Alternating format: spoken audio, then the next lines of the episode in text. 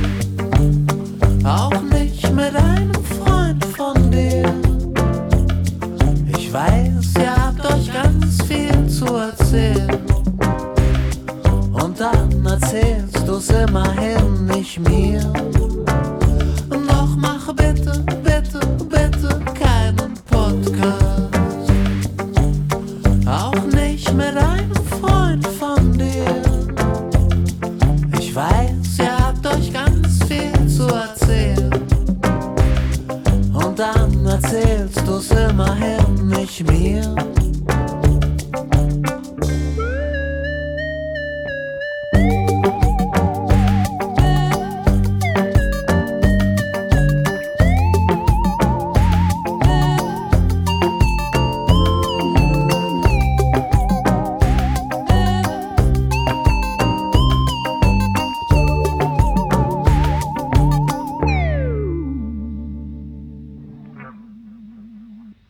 Riapre la funivia di Tires, è la notizia della settimana, la soluzione proposta per l'annosa questione dell'impianto di risalita Tires-Malga-Frommer e valutata ora dalla conferenza dei servizi della ripartizione ambiente della provincia, ha avuto da quest'ultima il via libera. Così il, con- il controverso impianto, che è stato chiuso praticamente subito dopo l'inaugurazione, in quanto la cubatura aerea era in eccesso, ebbene la soluzione trovata è stata quella di interrare eh, alcuni vani sotterranei. Ma di funivie e di aree protette poi parleremo alla fine di questa puntata, dal appunto caso del Rosengarten patrimonio UNESCO in quanto sta in un'area naturale, a quella del Sassolungo, che non è ancora parco naturale, ma dove anche covano già nuovi progetti.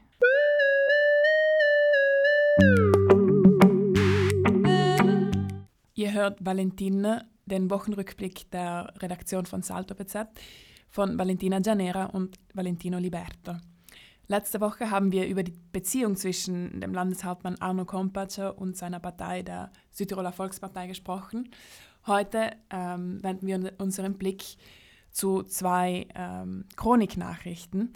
Chroniknachrichten deshalb nicht, um irgendwelche Kuriositäten zu, zu bedienen, sondern weil sie strukturelle Probleme darlegen.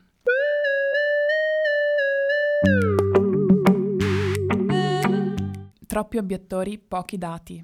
L'ultima relazione del Ministero della Salute sull'interruzione di gravidanza è aggiornata al 2020. Alla richiesta di accesso civico, Bolzano risponde con l'ostruzionismo. Un articolo di Elisa Brunelli.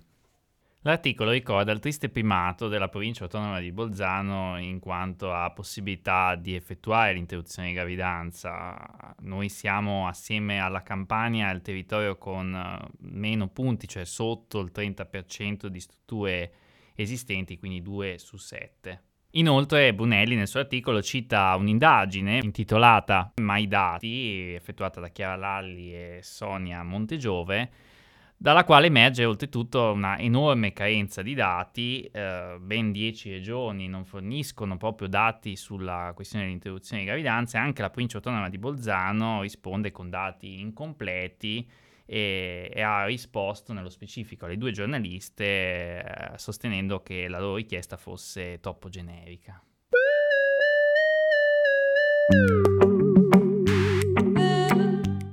Ist der Wald noch zu retten? Wie kann der Wald in Südtirol gerettet werden?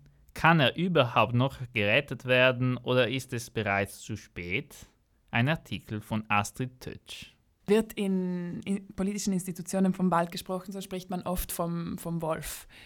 Diese Woche wollen wir über ein anderes Tier sprechen. Und zwar wurde im Südtiroler Landtag, ähm, wurden im Südtiroler Landtag Experten eingeladen, um über den Borkenkäfer zu referieren. Viele von euch haben wahrscheinlich die Wälder in Südtirol gesehen, die teilweise rotbraun leuchten, auch schon im Sommer, wo sie eigentlich grün sein sollten. Grund dafür ist, wie die meisten von euch sicherlich wissen, der Borkenkäfer. Der äh, wirklich große Teile des Waldes äh, bedroht. Der Borkenkäfer befällt ähm, eigentlich nur Fichten, aber in Südtirol besteht der, der Großteil des Waldes eben genau aus diesen Fichten. Und der Wald ist, hat natürlich in Südtirol auch eine Schutzfunktion. Das heißt, äh, wird dieser Wald vernichtet, so fällt auch der Schutz vor Muren, Lawinenabgängen und, und anderen Naturkatastrophen natürlich weg. Die Referenten aus der Schweiz, Deutschland und Österreich haben, haben ähnliche Probleme wie äh, in Südtirol aufgezeigt. Was klar ist, ist, dass große Investition, Investitionen nötig sein werden. Grund für die äh, Borkenkäferplage in Südtirol, aber auch im restlichen Europa ist, wie die Referenten auch bestätigen, der Klimawandel. Durch die erhöhten Temperaturen vermehrt sich die Borkenkäferpopulation nicht wie normalerweise jährlich um eine Generation, sondern um zwei bis drei Generationen. Zudem ist das Brutgebiet des Borkenkäfers ähm, in den letzten Jahren äh, viel größer geworden. Das heißt, es ist, wenn es zuerst bis zur, bis zur Grenze von 1000 Metern reichte, ähm, so wird jetzt der gesamte Wald vom Borkenkäfer befallen. Das heißt, bis hin zur Waldgrenze um die 2000 Meter in Südtirol. In der Schweiz werden, um den Borkenkäfer zu bekämpfen, etwa 5,5 Millionen Euro jährlich aufgewandt. Äh, das ist natürlich eine Menge Geld, setzt man sie aber in Relation mit den Investitionen, die getätigt werden müssten, wäre der Wald nicht da, um eben diese Schutzfunktion, die der Wald auch hat, zu erfüllen, dann ähm, sind das nur Spitschi.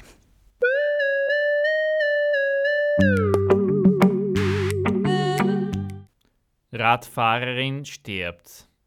Die Kreuzung am Bozner Mazziniplatz ist als gefährlich bekannt. Eine 34-jährige Radfahrerin verlor vor kurzem durch einen Fahrmischer ihr Leben. Am späten Donnerstagnachmittag verlor eine Radfahrerin am Bozner Mazzini-Platz ihr Leben. Sie wurde von einem Fahrmischer überrollt. Der Bozner Mazzini-Platz ist bekannt für Fahrradunfälle und andere Unfälle dieser Art.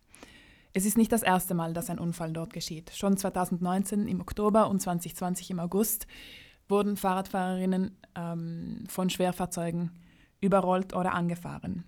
Erst vor kurzem, vor wenigen Tagen, wurde eine ältere Frau an, der gleichen, an derselben Stelle ähm, von einem Schwerfahrzeug angefahren. Dass etwas getan werden muss, ist auch der, der Bozner Stadtregierung klar und es wird immer wieder bestätigt, dass, ähm, dass Pläne in Ausarbeitung sind, dass jetzt etwas gemacht werden wird, dass zum Beispiel der Schwerverkehr, dass für den Schwerverkehr eine Umleitung gesucht ähm, werden soll.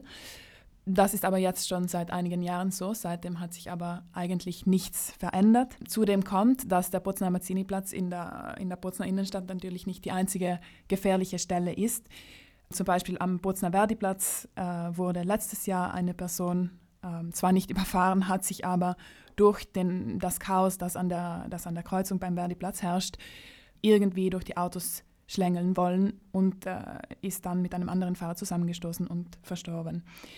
Das Problem in der Bozner Innenstadt ist, dass die Fahrradwege zwar existieren und auch immer wieder mit großem Tamtam -Tam eröffnet werden, also immer wieder hier ein Stück oder dort 200 Meter Fahrradweg neu eröffnet werden.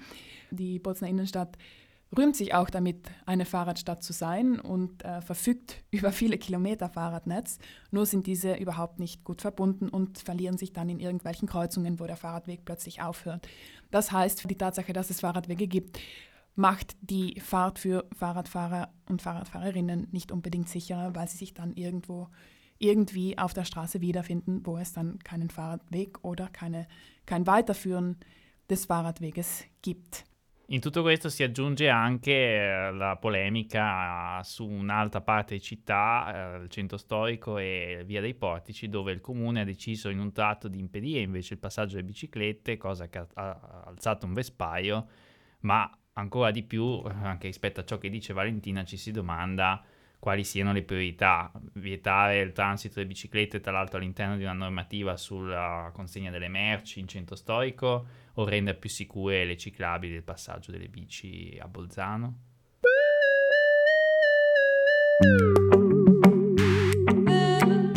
E veniamo al tema di questa puntata, ovvero le funivie ma per parlarne iniziamo da una sorta di déjà vu. È un déjà vu che emerge da un articolo che ho scritto, è uscito venerdì, sul progetto di eh, potenziare o in qualche modo eh, rendere più grande la funivia che sale dal Passo Sella alla Forcella del Sassolungo in Val Gardena. Perché un déjà vu? Questo, questo, impianto, che se qualcuno di voi conosce, è abbastanza singolare, sembra quasi di tornare appunto indietro nel tempo a queste, a queste cabine molto, eh, molto piccole in cui ci sta massimo due persone, sale fino alle rocce dolomitiche eh, dell'appunto Forcella del Sassolungo dove c'è il rifugio Tony Demez. Questo impianto negli anni Ottanta fu oggetto di una amplissima discussione che coinvolse associazioni ambientaliste, due Landshautmann, prima Magnago e poi Grunwald, e le amministrazioni della zona e ovviamente i gestori dell'impianto, la famiglia Marzola, allora Gianni, l'ideatore del Dolomiti Superski e per tantissimo tempo presidente del sistema, diciamo, di sciistico delle Dolomiti, in questa discussione poi l'esito quale fu? La discussione su, sul potenziamento di questo impianto, l'esito fu un nulla di fatto e si rimase appunto a, questo, a questa piccola telecabina eh, ancora molto vintage. Ebbene, adesso però è emerso anche all'atere di tutta la discussione sull'area del Cunfin, sull'Alpi di Siusi, eh, una discussione eh, che ha eh, al centro la richiesta di rendere il Sassolungo un'area protetta, un parco naturale, analogamente allo Sciglia, al, al Rosengarten e alle zone tu- a tutela Dolomiti UNESCO, è emerso che c'è di nuovo un progetto, nuovamente un progetto in discussione, eh, un po' sotterranea, carsica, e coinvolge oltretutto il CAI, perché il CAI è proprietario dei terreni a Passo Sella. Ovviamente è tutto ancora in forse, se volete saperne di più potete leggerlo su Salto BZ. La domanda che viene in realtà spontanea è poi, sì, il patrimonio Dolomiti UNESCO, quello che viene chiesto anche giustamente dalle, dalle associazioni ambientaliste per l'area attorno al Sassolungo, ma nel caso invece del, del Rosengarten e di tutta la zona del, attorno al Catinaccio, questa tutela non è bastata. Si è parlato a lungo del rifugio Passo Sandner, noto per una ricostruzione decisamente in grande stile. Adesso se ne parla da molti mesi anche per la funivia che sale da Tires a Malga Frommer. Funivia che è stata costruita um, troppo grande, cioè c'è stata um, una concessione da parte della provincia, però eh, per farla più piccola. Poi i gestori oppure chi l'ha costruita l'ha costruita più grande senza, quest- senza concessione, però questo è venuto fuori, questo è venuto alla luce e quindi c'è stata un'ordinanza che ha fatto fermare la funivia, cioè la funivia non avrebbe mai, non, non avrebbe mai dovuto partire, però alla fine è partita illegalmente, questo era febbraio del 2022, un mese dopo, a marzo, poi finalmente la funivia è stata fermata ed è stata ferma fino a ora. Ora però si è riaperta, si è riaperta perché? Perché quella parte, quei metri cubi che erano di troppo, sono stati riempiti di cemento, giusto? Di terra. Di terra, per far sì che non verranno utilizzati. Quindi sì, c'è stato un cambiamento, però per l'ambiente questo chiaramente non, cioè, l'ambiente non è che ringrazia perché ormai il il suolo, il terreno è stato compromesso. Sì, il danno è fatto e appunto è solo una compensazione anche abbastanza singolare se vogliamo perché appunto per sanare una, un certo senso un abuso edilizio avvenuto all'esterno si riempie con la terra degli ambienti interni e sotterranei comunque invisibili e quindi in ogni caso è un'operazione anche abbastanza semplice Beh, quello che emerge alla fine è che davvero la natura, oppure anche questi territori protetti, vengono sempre alla fine, oppure non vengono neanche, non vengono neanche considerati, come per esempio è stato il caso solo pochi mesi fa a, in Valle Aurina, al Klausberg, dove un, una, un territorio Natura eh, 2000, che sarebbe un territorio protetto da leggi europee per la protezione delle specie, praticamente in, quel, in, quell'area lì verrà costruita, o vicino a quell'area lì verrà costruita una funivia, un'altra funivia, saranno di nuovo abbattuti dagli alberi.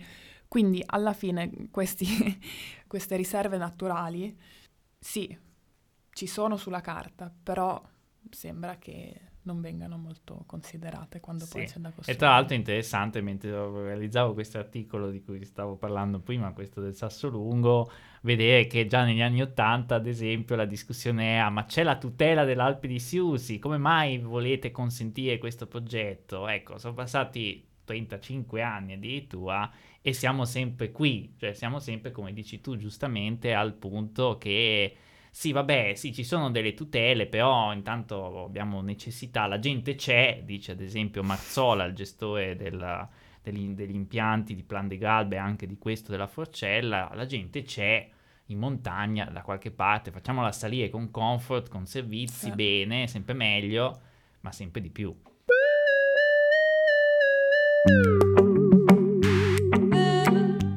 Con questo noi vi diamo appuntamento alla settimana prossima.